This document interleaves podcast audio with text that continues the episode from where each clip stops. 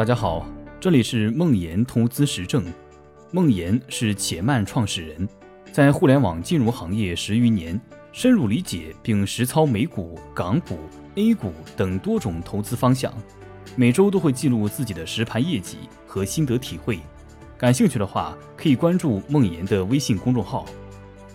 有很多被熊市折磨了很久的小伙伴们遇到大涨的情形，最自然而然的问题是，这是反弹还是反转？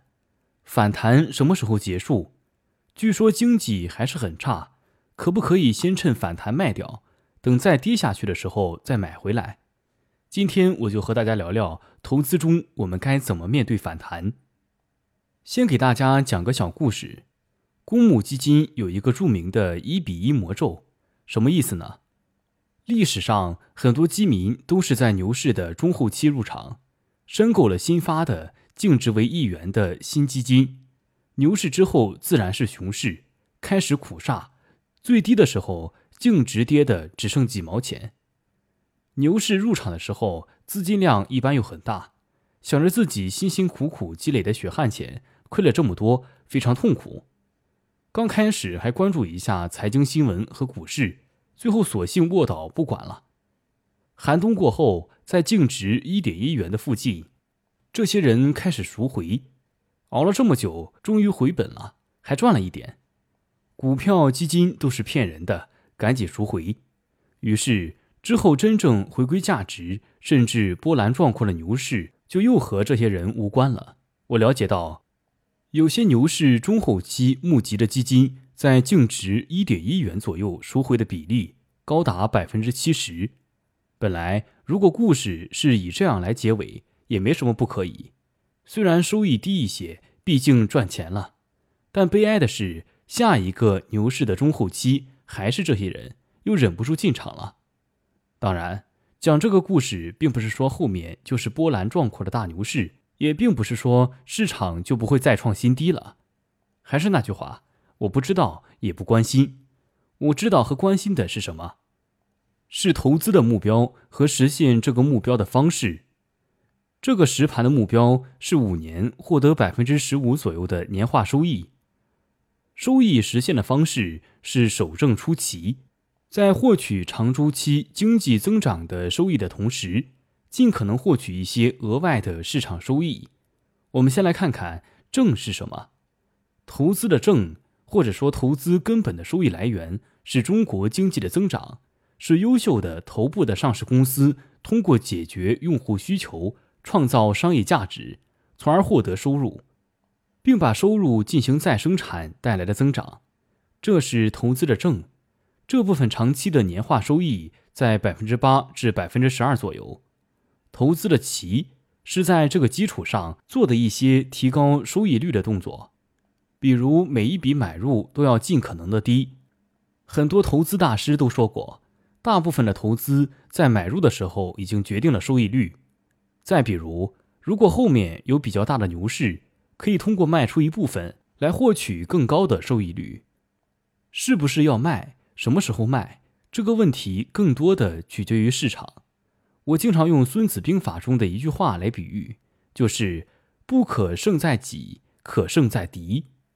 在买入的时候，我们已经锁定了中长期的收益率，并且做好了资金规划，不会被动的卖出，这就是所谓的不可胜在己。可胜在敌是什么意思呢？最后一共能赚多少钱，要看市场给多少。如果有像07年或者15年那样波澜壮阔的大牛市，我们可以通过卖出一部分来获取更高的收益。如果没有，如果是估值波动并不大的长期牛市，那就不用考虑卖出的问题，安心享有企业增长的收益。你可能会问，通过反弹落袋为安，低下去再买回来的方式，不也是一种奇吗？不也是能增加收益吗？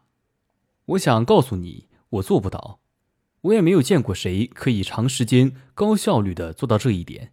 首先，你选择卖出多少，如果卖的比较少，对总体收益的贡献不大。如果卖出很多的话，接下来并没有如期下跌，你有勇气追回来吗？如果卖对了并且成功买回来了，这种习惯被成功的雕刻进了你的投资系统。每一次你都会想这么做一下，直到最后一次大盘呼啸而去。当然，如果你特别手痒，我有一个锦囊，一个原则加2个方法。原则就是不能因为这个棋而损害了正，简单说，不能把我们在10年不遇的熊市里面辛辛苦苦积累的筹码丢掉。2个方法，第一个方法，拿出一小部分钱，并且放到单独的账户。这也是很多投资大师给过这样的建议，拿出一小部分钱，这部分钱的盈亏不会影响主账户，把这些钱用单独的账户来操作，满足自己的收益。单独账户有2个好处，第一个好处是这部分钱是有限可控的，这个账户要投多少钱是预先设计好的，不会因为行情的变化而越投越多，最终把主账户的钱也投进去了。第2个好处是可以长期统计一下这个账户的收益，可以看看自己选择的概率有多大，看看自己是不是一个被埋没的天才。第2个方法，做好各种情况的预案，坚决操作。如果你觉得一小部分钱不足以对收益造成真正的影响，想全仓进行波段的操作，既然控制不了自己，那就试试，但还是要想想那个原则，不能把我们在10年不遇的熊市里面辛辛苦苦积累的筹码丢掉，做好预案，大盘如你预期跌了多少再买回来，如果大盘不如你预期继续反弹，谈多少的时候，尽管判断错了，你也必须得追回去。最后还是想啰嗦一句，想清楚自己的目标，做减法，放下焦虑，会容易达到目标，也会更快乐。投资如此，工作生活也是如此。欢迎关注梦妍微信公众号，回复喜马拉雅，更多精彩内容与你分享。